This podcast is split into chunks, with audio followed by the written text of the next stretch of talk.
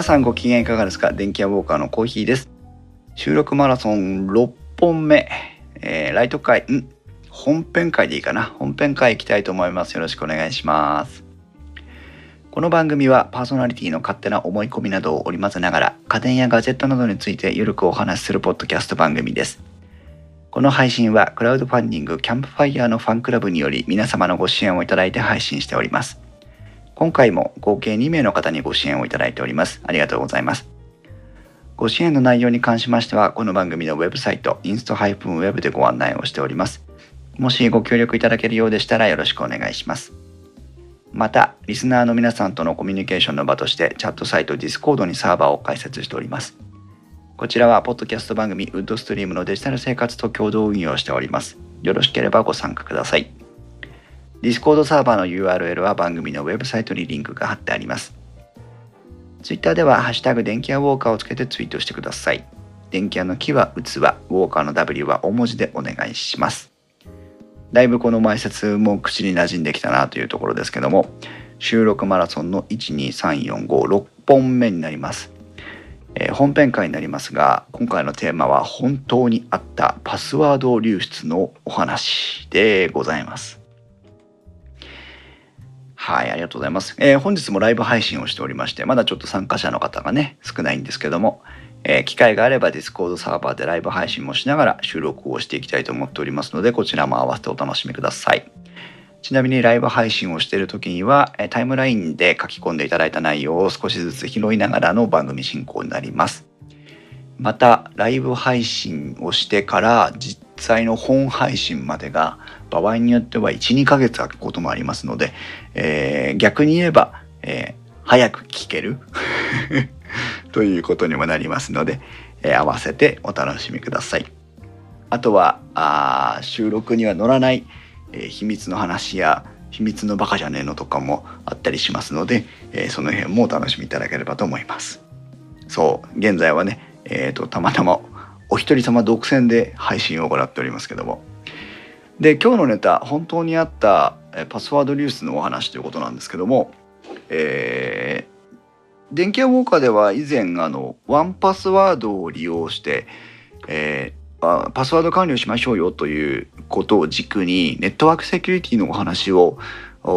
させていただきました、えー、それほど遠くない過去ですね。で先日もタックキャストの大道さんがタックキャスト2の中でちょっと触れていただいてましたけどもえー、その時はね、えーと、パスワードじゃない ID 皆さんがメールアドレスで登録したりニックネームで登録したりさまざまそのサービスを受けるサイトによって、えー、お作法は違いますが ID というのは基本的に公開情報だと思っていますよという話をしてました。で、えー、なのでもうパスワードをどこかと流用してしまうと、えー、あなたの、えー、メールアドレスそれから流出したパスワードを使って総当たりをされてしまえば意外とあっさり、えー、パスワードをね解除されてしまいますよというお話をしたんですね。で私もワンパスワードもその当時も使ってましたし、えー、割とこう断るごとにワンパスワードを見直すようにしてるのでセキュリティは高い認識でいました私自身でもねパスワードが流出しましたよ。笑ってられないんですが。パスワードが流出しました。本当にねこれはねえっ、ー、とびっくりしましたね。あの実害も多少ありましたけども、えー、とそれほど大きくなかったのと,、えーと実害の過程を全部追い切れていたので慌てることはなかったんですがえ非常にびっくりしておりますのでその話を、え皆さんとちょっとご紹介しながらまたあパスワードやネットセキュリティのお話をしていきたいと考えています。えー、それでですね実際のお話をしていくと、えー、私メールアドレスをいくつも持ってまして、えー、今はちょっと整理して少なくする方向にしてるんですけど、えちょっと前の代表的な使い方はあの登録用のメールアドレスとえー、個人で使うその何て言うのかな連絡用のメールアドレスを別に持っていましたで、えー、登録用のアドレスはさまざまなインターネットのサービスとかにアカウントを作るためだけに使っていて、えそれとは別に個人で連絡を取り合うためのアドレスを持っていた感じですね。えー、自分でメールアドレスを作れる方とかあとは Gmail なんかを使ってる方では、えー、割とその複数のアドレスを持って、えー、その使い分けるっていう使い方をしてる方も、まあ、少なくはないんじゃないかなと思うんですけども私もそのような流れをで使ってる一人でした。で、えーまあ、メールアドレスとか当時は全くそのセキュリティ意識がなかったので、えー、複数あったメールアドレスのパスワード全部一緒とかね いう使い方をしてたんです。うん、でまあさまざまな経緯を経てパスワードはユニーク管理その一個一個を別なパスワードにするっていうことを、えー、するようになりまして、えー、現在では対策を終えていたはずなんですね。この「はず」っていうのがね落とし穴でした。結論、えー、登録用のメールアドレスをじゃあ仮に ABC というメールアドレスだったとします。で連絡用のメールアドレスを123だとします。で ABC というメールアドレスに、えー、パスワードを設定してました。パスワード A を設定してました。で123のパスワードも A だったんですね。つまり同じパスワードを使ってたんです。はい、ここがまず一つ。でえー、実はこの連絡用のメールアドレスを、えー、ほぼ使わなくなりました。なぜか、えー、この連絡用のメールアドレスにひょんなことから迷惑メールが大量に届くようになりましてまあほとんどリアルで使ってないしパスワードあのメールアドレス変えちゃおうかって言ってまた新たなメールを作りました。これがじゃあメールアドレスなんだもうないなとりあえずいいでしょう。はい、なので現在は今まで使っていた ABC の登録用のメールアドレスと新しく作った個人の連絡用のメールアドレスを使っていて123の昔使っていた個人のメールアドレスは、えー、休止状態まああるんだけど使っていない状態になってました。はい、でその登録用の ABC の方は新しいパスワード全く独自のパスワードに変更しえ、新しく使っている連絡用のメールアドレス用のパスワードも独自のものにしました。はい。安心。で、ここで見落としてたのが、その123。昔使っていた、えー、連絡用のメールアドレスのパスワードは実は昔のままだったんです。まあでも昔のままとはいええー、登録用の ABC メールアカウントと新しく作った連絡用のアカウントとはまた別のメールアドレスのあのパスワードなのでまあユニークって言えばユニーク、うん、個別のものではあったんですね。はい、で、えー、ある日私に、えー、一通の英文メールが届きます。だいぶ長いんですけど、えー、ここにパスワードほにゃららがあるけどもこれはお前のパスワードだろ？お前は俺のことを知らないと思うけどなんでこんなメールが来たかって考えてるんじゃないかい？っていう書き出しですね。俺はアダルトビデオサイトに実はウイルスを仕掛けていたんだ。そして何が起こるかって見てたんだ。そしたらお前がやってきてだいぶお楽しみだったようだね。そのお前がお楽しみだった時におお前のインターネットブラウザーはまるでリモートデスクトップのような働きをして俺にお前のデスクトップへのアクセスとウェブカムへのアクセスを、えー、させてくれるようになったんだ。その後どうなったかわかるか？俺はお前のコンピューターの全ての連絡先を奪ってやったんだっていう内容になります。俺は2画面ビデオをレコーディングしたよ。1画面目はお前が見ていた動画のサイトのだ。なかなかいいセンスしてるじゃねえか。そして2画面目はウェブカムで映した映像を入れてやったぜって書いてますね。俺の考えだと1,000ドルっていうのは2人の中の秘密を守るには十分な納得のいく金額だと思うんだよね。お前はビットコインでそれを支払うんだ。もしビットコインっつうものを知らなかったら Google 先生に聞けよって書いてます。で、ビットコインのアドレスが実際に書いてますね。えー、これは間違っちゃいけないやつだからコピペしろよとまで書いてありますその後重要ということで続きますがお前が支払うのに数日間の猶予があるよ。俺はお前のこのメールに全くユニークなピクセルを埋め込んだからお前がこのメールを読んだっつうことはお見通しなんだぜ。もし、えー、ビットコインが支払わなければ家族や同僚を含む全ての連絡先にこのビデオを送りつけてやる、えー、もし俺がお前からビットコインの支払いを受けたらこのビデオは直ちに消去してやろう、えー、もし証拠が必要だというならこのメールに「Yes」と書いて送ってくれ。俺はお前のな連絡先の中から6人に対してこのビデオを送りつけてやる。これは交渉などない。このメールに対してメッセージを返すことで俺とお前の貴重な時間を、えー、無駄にするんじゃない。っていうふうに書いてあります。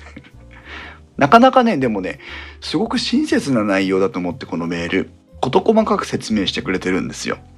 えー、一つはですねビットコインの買い方については、えー、How to buy Bitcoin というキーワードでサーチエンジンでググれというふうに書いてますし、えー、ビットコインアドレスについては、えー、間違っちゃいけないからコピペをせよというふうに書いてますし、うん、なかなかのあれだなというふうに、最近の、えー、迷惑メールの中では非常に骨のある内容だなと思って、えー、読んでおります。感心をしております。まあどうでもいいんですがまあ全く称賛はしていませんけども、えー、まあこんな内容のメールが送られてきたんですね。で注目したいのが、えーと、私の、えー、実在する個人のメールアドレス宛てに送られてきたということが一つと、えー、まさに、えー、そのパスワードがあ使われているというのが一つあります。これはもうとにもかくにもいわゆる普通の迷惑メールじゃなくて私のメールアドレスとパスワードが流出してそれに対して送ってきたっていうことなんですよね。ですから、えー、普通の迷惑メールじゃなくてもう完全にパスワードが流出しているということの証拠なんです。でえー、私はこのパスワードを見てああ流出したのねというふうに思いました。ただし、えー、昔使っていた統一のパスワードだったので何らも心配もせずですね、えー、どこのサイトから漏れたんだろうなとかっていうことをぼんやりと考えていた程度なんです。はい。なのでワンパスワードを使って全てのパスワードをユニークにしてた私はもう大丈夫ねと思っていました。ここまでが前哨です。半分前半戦の部分です。後半戦。実際に私のメールアカウントから迷惑メールの送信が行われました。ここがね、あの自分の甘さだなと思って、えー、後で悔しい思いをしましたが、どういうふうにして発覚したかというと、メールが送ったんですけど送り先が不明でしたというメールが大量に返ってくるようになりました。ある日。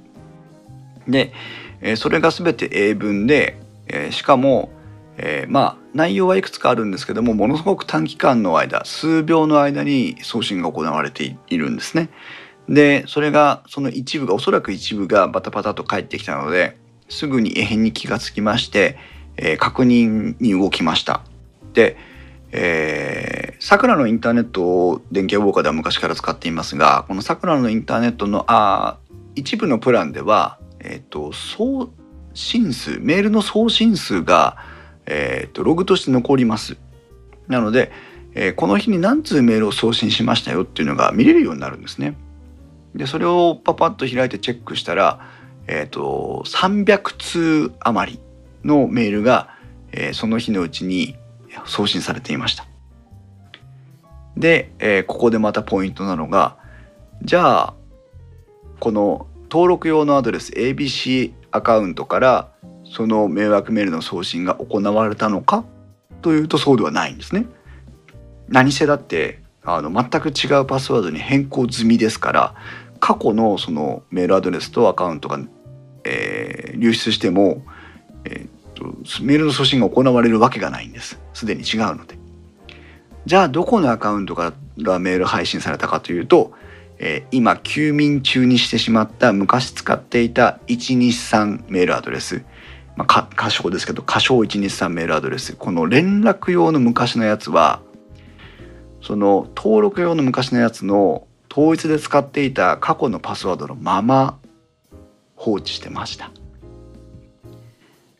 では実際にどういうふうにその悪意を持ったユーザーが私のメールアドレスをハッキングしてパスメールを送ったかと想像してみると、えー、全てのパスあのメールアドレスはアットマーク以下はドメインになってますから私の場合はアットインスト -web.com になるわけですね。abc アットインスト -web.com と123アットインスト -web.com というのがあって、えー、abc アットインスト -web.com とそれに対応する旧統一パスワードが流出したわけです。で悪意を持ったユーザーはあこの inst-web.com のメールアドレスに対して全てこのパスワードを打ってみたんでしょうそうすると残念ながら私の見落とし不注意で残っていた旧連絡用アカウント 123-inst-web.com にそのパスワードを入れたところ、えー、パスワードが通ったと。それで、えー、私はメール枠メールの配信の踏み台になってしまいました。まあ幸い、えー、極めて短時間のうちにパスワードをあハッキングが分かって、えー、パスワードを変更してその後の一切パスワードメールの送信は行われていませんので、えー、しかもそのうちの大大多数が宛先不明で返ってきてますので、えー、残念ながらあメールを送って受信された方はいるのかもしれませんけども最小限の被害で、えー、抑えられたということとえ多くがあおそらく海外に向けて送られたものなので、えー、まあまあまあねいいいわけではないんですけども、えー、なんとか食い止めることができたのかなというふうに、えー、ほっと胸をなで下ろしたところです。その後も定期的に計画観察を行ってますが迷惑メールの配信などはありません。ということでね、えー、実際にまあ、ハッキングというにはちょっとお粗末ですけどもメールアカウントの乗っ取りを受けて、えー、迷惑メールが送られてしまうということを季節して体験してしまったということで、えー、私自身非常に反省をしています。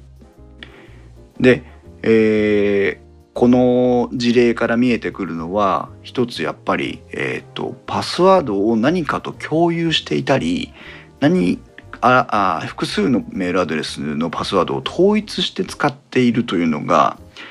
非常に、えー、セキュリティ上問題があるということの証左であるなというふうに感じています。今タイムラインではねスリッパちゃんが勝手に迷惑を送られるのはビビりますねというふうに書いてくれてますが本当にね、えー、ビビりました。なので、えー、繰り返しね前回のえー、ワンパスワードネットワークセキュリティの話との繰り返しにはなりますけども、えー、一つのサービスに対して、えー、独自のユニークのという言い方をしますけども独自のメールアドレスあごめんなさいメールパスワードを持つということがセキュリティ関連上非常に重要だということを改めて実感させてもらったというのが一つそれからやっぱりそのなんだろうなえっ、ー、と過去にメールアドレスに対するパスワードあるいはアカウントに対するパスワード何かのサービスのねパスワードを共有していたことがあったとしたらば、えー、現在アクティブでないあまり使っていないものであったとしても、えー、漏れなく変えておく必要があるという ことが、えー、よく分かりました。はい、なかなかねあの私も初めてその何かその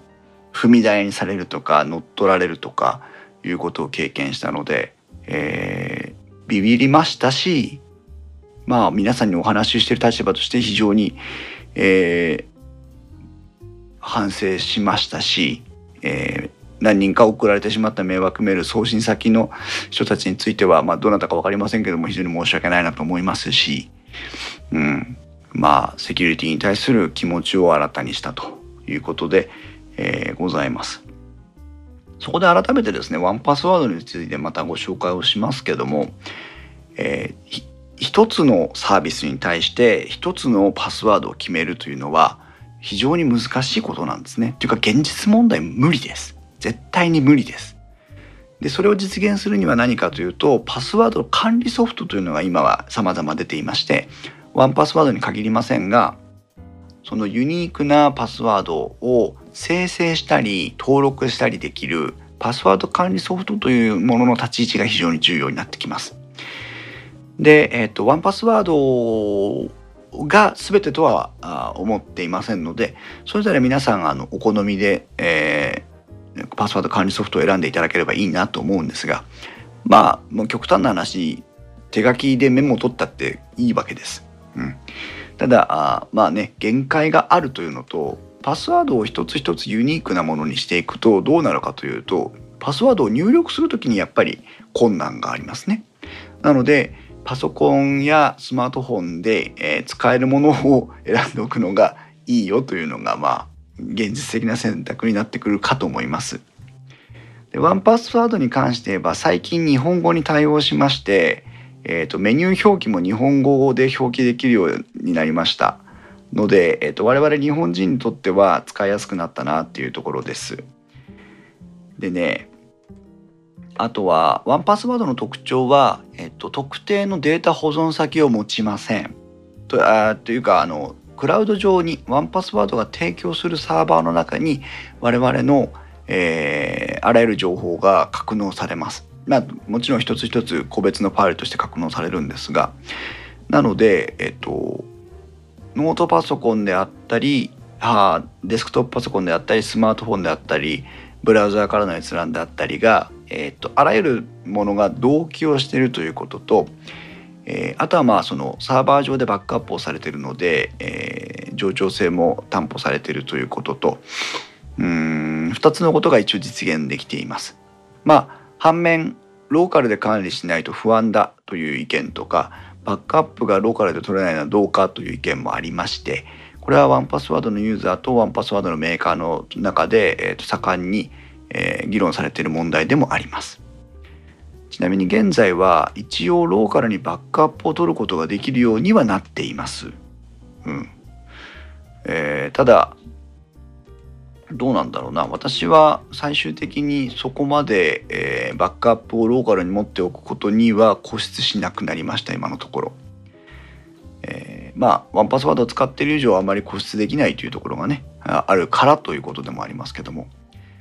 で、えーと、ワンパスワードに新しい機能が入りましてウォッチタワーというですねいわゆる監視塔ですね監視塔ウォッチタワーという機能が追加されています。今回またワンパスワードの中に登録されているアカウントのパスワードや、えー、登録情報を見直したんですけどもこのウォッチタワーという機能が非常に役立ちました何かというとえっ、ー、とですね基本機能としては再使用されたパスワードを全登録パスワードの中からチェックしてくれますで何かというとこのアカウントとこのアカウントには同じパスワードを使ってますよというのを抽出してくれるんですね。なのでワンパスワードにまず皆さんがどういうふうに実際作業するかというとあらゆ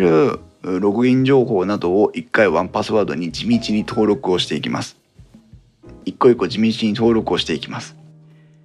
そして登録が終わったらばそのウォッチタワーをチェックすると、えー、重複重複しているパスワードがこの再使用されたパスワードというところに出てきますのでまずは重複しているパスワードを一個一個チェックしていって、えー、変えていくという作業になります。それからウォッチタワーの2つ目の機能としては脆弱なパスワードというチェック機能があります。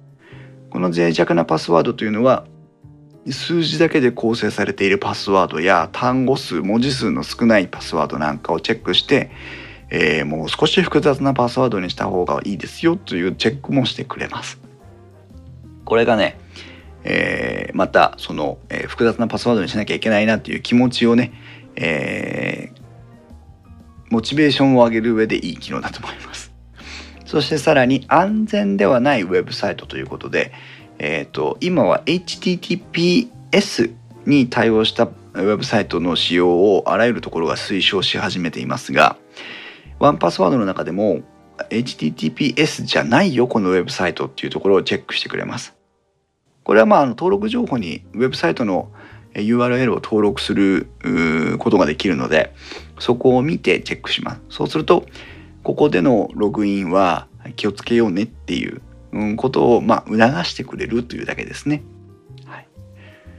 その他に新しい機能として侵害されたログインというものがありましてね侵害されたログインというのは何かというとこれはちょっとね相当踏み込んだ機能ではあります。えー、例えば先ほどみたいに乗っ取りを受けたメールアカウントとかの情報がいずれ、えーと、そういうものを登録してるデータベースに登録されるんですって。で、えっ、ー、と自分が使ってるワンパスワードに入っているアカウント情報をあるいはそのログイン情報をそのデータベースと照合してもし、えー、何か問題があればそれを警告しますよという機能です。それから侵害されたパスワードというのがありましてこれまたえっ、ー、とすでに何かこう流出をしてるであろうパスワードっていうものが登録されているデータベースがありましてそこと照合して、えー、あなたが使っているもののこのパスワードはちょっと問題がありますよっていうことをチェックしてくれます。はい。えー、今私はこの侵害パスされたパスワードをウォッチタワーでチェックすると1個引っかかります。えー、Have I been PWNED パウンドっていうのかな、えー、ドットコムというサイトに、えー、登録されて出てくるんですが、えー、これが侵害されていますよということでこのパスワードは過去にもう流出したパスワードとして認知されてますよっていうことね。で、えー、何かというと,、えー、っと数字4桁の数字。例えば銀行の暗証番号みたいなやつね。もう私登録してるんですがその4桁の数字とか6桁の数字について、えー、もうすでに過去に使われていますみたいなことをチェックしてくれてるんです。ね今あのなぜか分かりませんが銀行系のねなぜか分かりませんがということでありませんがやむにやまれずなんでしょうけど銀行の暗証番号とかまだまだ数字に頼ってるじゃないですか。そういうものは意外と,、えーと、ネットワーク上ではもう使えないよっていうことなんですね。端末で自分で打ち込む分には何も差し支えませんけど、えー、それをウェブを経由して使うサービスのパスワードにするには不適切だということがあ指摘されています。はい、それからあもし2段階認証が使えるウェブサイトであれば、えー、2段階認証が使われてない場合にそれを計画しますよという機能があったりします。ということでさまざまなウォッチタワーというえー、監視等の機能がワンパスワードには登録されていまして、皆さんのパスワードの、まあ、健全性といえばいいのかなをチェックする、えー、手助けをしてくれています。なかなかいいでしょ？これはいいですよ本当に。はい。おっとイクラムさんは M セキュアというサービスを使ってるんですね。M セキュアをチェックしてみましょう。えー、Android、iOS、Watch App、Windows 10でも使えますね。UWP で使えるようですけども。ということで、えー、なってますね。まあ見た感じ、今スクリーンショットを見てますが、見た感じはまあほぼ一緒です。はい。これはいくらもさん、日本語対応もしてるんですかね漢字とか入力できるのかなえー、その辺を聞いてみたいですが、深さんは、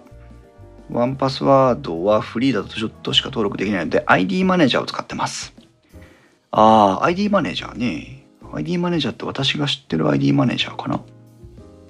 ここれもチェック。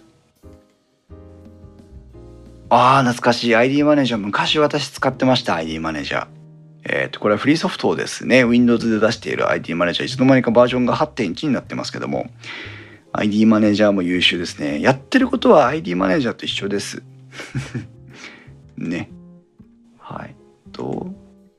イクラムさんはさっきの M セキュアというやつも日本語は問題ないということだったので、えー、M セキュアも検討されてもいいかもしれませんね。M セキュアもワンパスワードもどちらも有料アプリです。えー、諦めてお金払ってください。俺これはお金払うべきだと思う。えー、っとねワンパスワードについては、えー、と月額3ドルぐらい相当だと思います。300円400円ぐらいは払わなきゃいけないんですけども、まあねあの300円払ってさっきのパスワード乗っ取りパスワードじゃないメールアドレス乗っ取りが最小限で食い止められたまあ必ずしもワンパスワードのおかげでっていうことではないんですけど、えー、食い止められたというところを考えると私は払っといて損はしてないなというふうに思います。ちなみに、えー、パスワードのえっ、とじゃどういう内容のパスワードにするべきかということを、えー、いろんな説がありますね。つい最近まではパスワードはあのどういうものにするかという以前に定期的に変更しなさいという、えー、お達しがありましてさまざまなサービスでもおせっかいに何ヶ月変更していませんから変更しませんかっていうことを言ってくるといううざい機能がありましたけども私はあれでパスワードを変更したことは一回もありませんが今は、えーと、定期的にパスワードをするのはそれほどセキュリティの向上を考えた時に有効ではないというふうなあ大方の意見になっています。まあ簡単に言うと流出してないパスワードをわざわざ変える意味はありませんよねということですよね。で、えー、今度取り出されていたのが、えーと、大文字小文字数字記号の組み合わせでパスワードを組んでくださいというのが、えー、その次の大きな波でした。まああの続けてきたわけではないんですけどもそれはあの以前から言われてる内容ではあるんですが昔に比べて記号とかを使える、えー、パスワードとして設定できるサイトも増えましたし、えー、桁数も増えましたし、えー、ですけどもこれも、えー、無理やり大文字小文字数字記号を組み合わせる必要はないという見解も最 最近の見解では出てきています。これは日本の文科省だかどっかが出した見解でしたけどあつまり何かというとその後それに代替する案として出てきたのは単語の組み合わせをしてくださいというふうなものです。え例えばなんだろうえー、っとねリンゴゴリラ電気屋2018みたいな感じ？複数の単語とか、えー、なんか好きな特定なワードを組み合わせて作る、えー、パスワードがいいよという話になっています。で、えー、記号や数字大文字小文字を複数含めるというよりも、えー、文字数を稼ごうという考え方なような気がします。うん。犬猿記事桃太郎だね。それ多分すぐバレると思います。えっと深さんが今タイムラインにパスワードを入力してくれてますが、えー、でもまあ流れとしてはそういうことですね。犬猿記事鬼ヶ島みたいな感じにせよということなんですが、えっ、とこれはえー、ま、パスワードマネージャー的なものを使わない前提でいくと先ほど来言っているそのパスワードを覚えきれないという、えー、ことがあるので、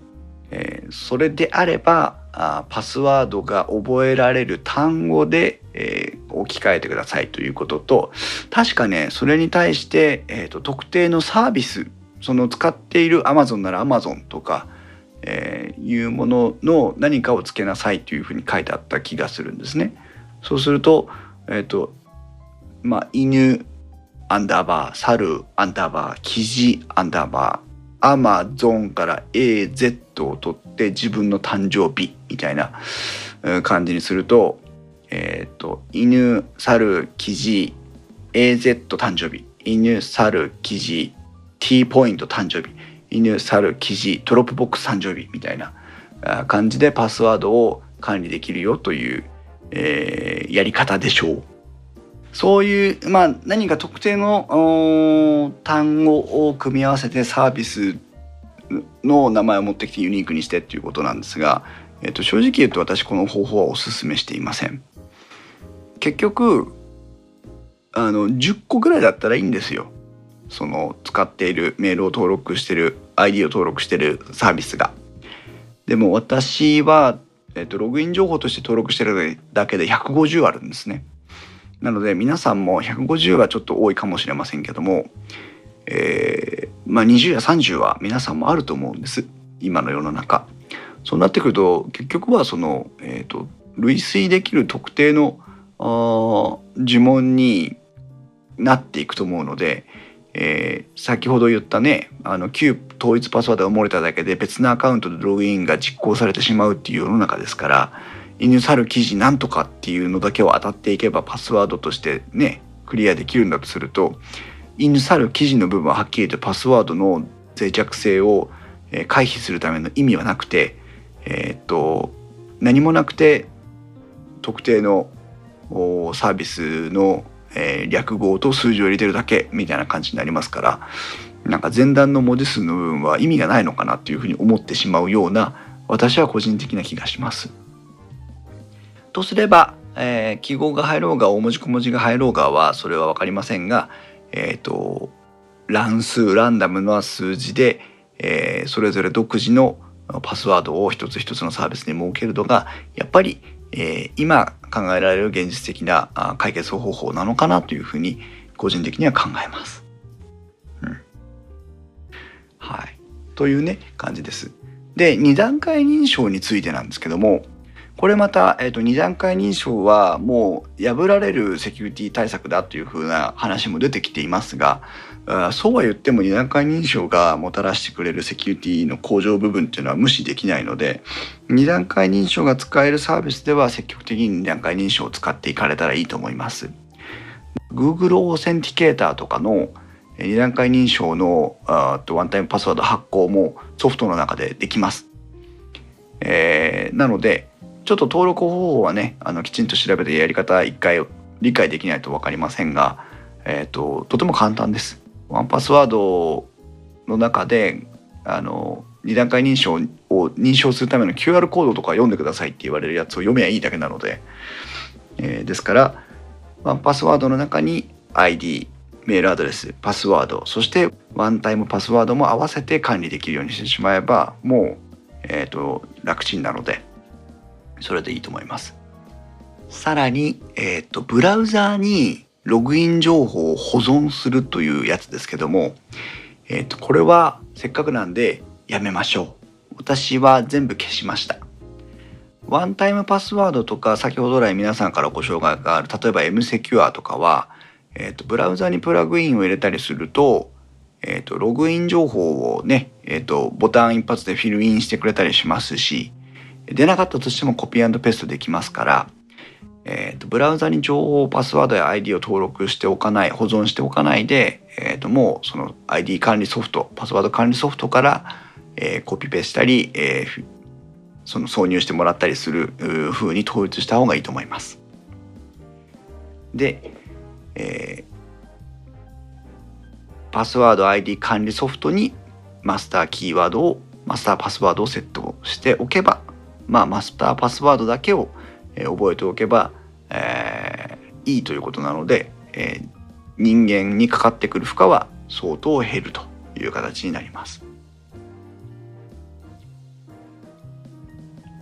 さあどうでしょう皆さん。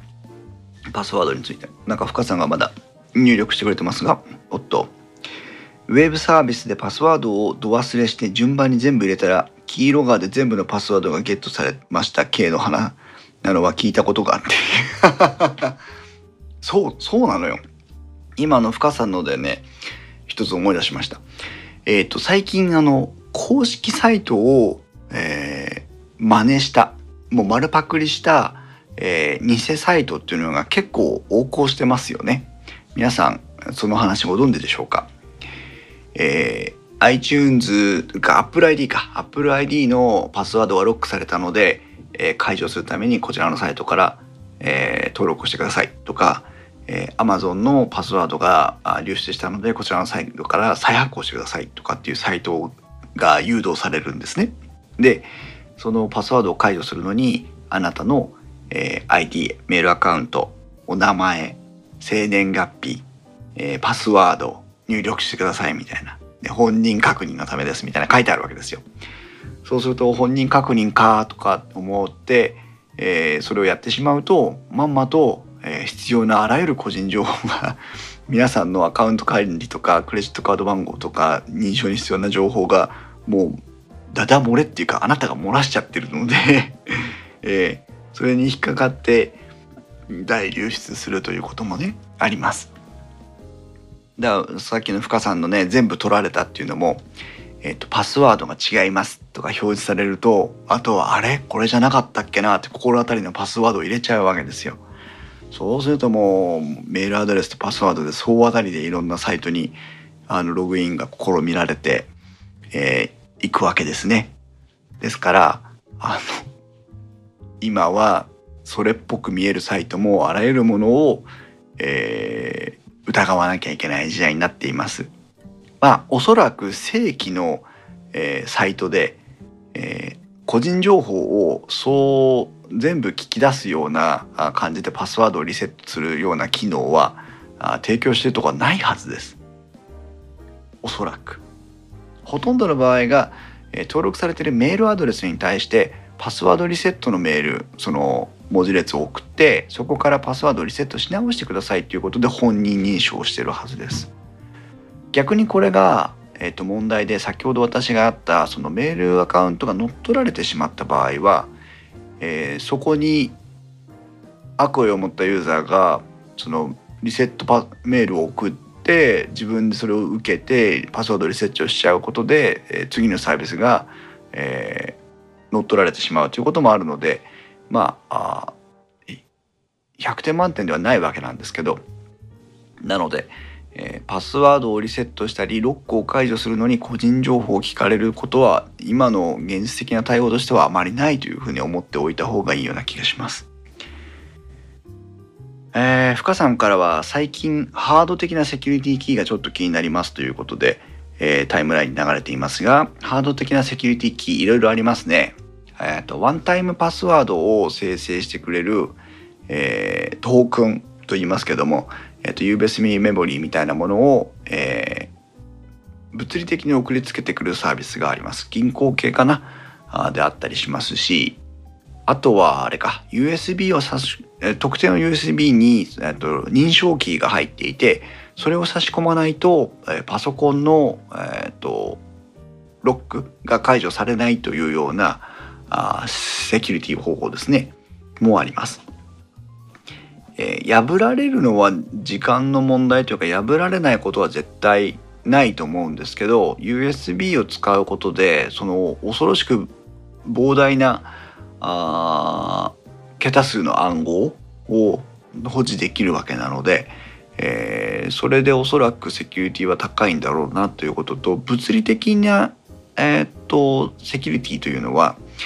えー、ネットワークを介したセキュリティよりも高いというふうに今認識されていますよね。業務ではハードウェアトークンを使ってます。えー、そうなんですね。どういったものなのか気になりますけども。えー、例えば、えー、USB メモリーでデータを入れて、えー、持ち歩いていて USB メモリーを紛失してしまったことで情報流出するというのは過去に何度もありました。なので、えっと、USB とかハードディスクをそのまま置きわあのノートパソコンを置き忘れてしまうことで情報を流出するっていうのは過去に何度もありまして頭の硬いお歴々には何度説明しても分かりませんがオンラインのストレージの方がセキュリティ的にはよっぽど正しいですよっていうふうに話をしてるんですけどもオンラインなんでしょ？そんなところに大事なデータ置いとけないよねっていう話を今でも聞きますが本当にあのもう少し学んでくれよと思いますけどもパスワードの管理がしっかりしている以上多分 USB 等に入れて紛失したりする方がよっぽど確率が高いというふうに個人的には考えていまして、えー、それについてはもう本当に非常にうんざりしていますがえっ、ー、とセキュリティ対策そのキーをアンロックするような形で使う USB としては、えー、それが紛失してしまった場合っていうかその何て言うのかな例えばパソコンと USB が紐づいていればえー、そのパソコンでないとこの USB キーは使えないから、えーと、世界のどこでも使えるわけじゃありませんよみたいなねいうふうなことにできたりとかおそらくするんだろうなと思いますしうんとそもそもその、えーと、その IP アドレスからログインすることはありえないでしょうみたいなあフィルタリングの方法もあるわけなので、えー、紛失に気づくこともたやすいのかなっていう気はします。うんじゃあ実際現実問題としてセキュリティ対策の向上で USB のそのトークンやあアクセスキーみたいなのを、えー、主流とするべきかというとおそらくそれはない未来だと想像しますね。というのは、まあ、日本に限って言えば、えー、必ず利権とかその自社の利益とかが絡んでくるので、えー、ね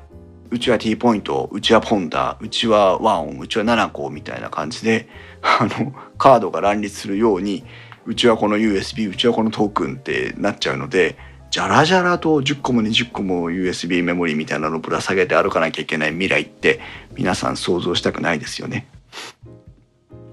なのでまあそういうことを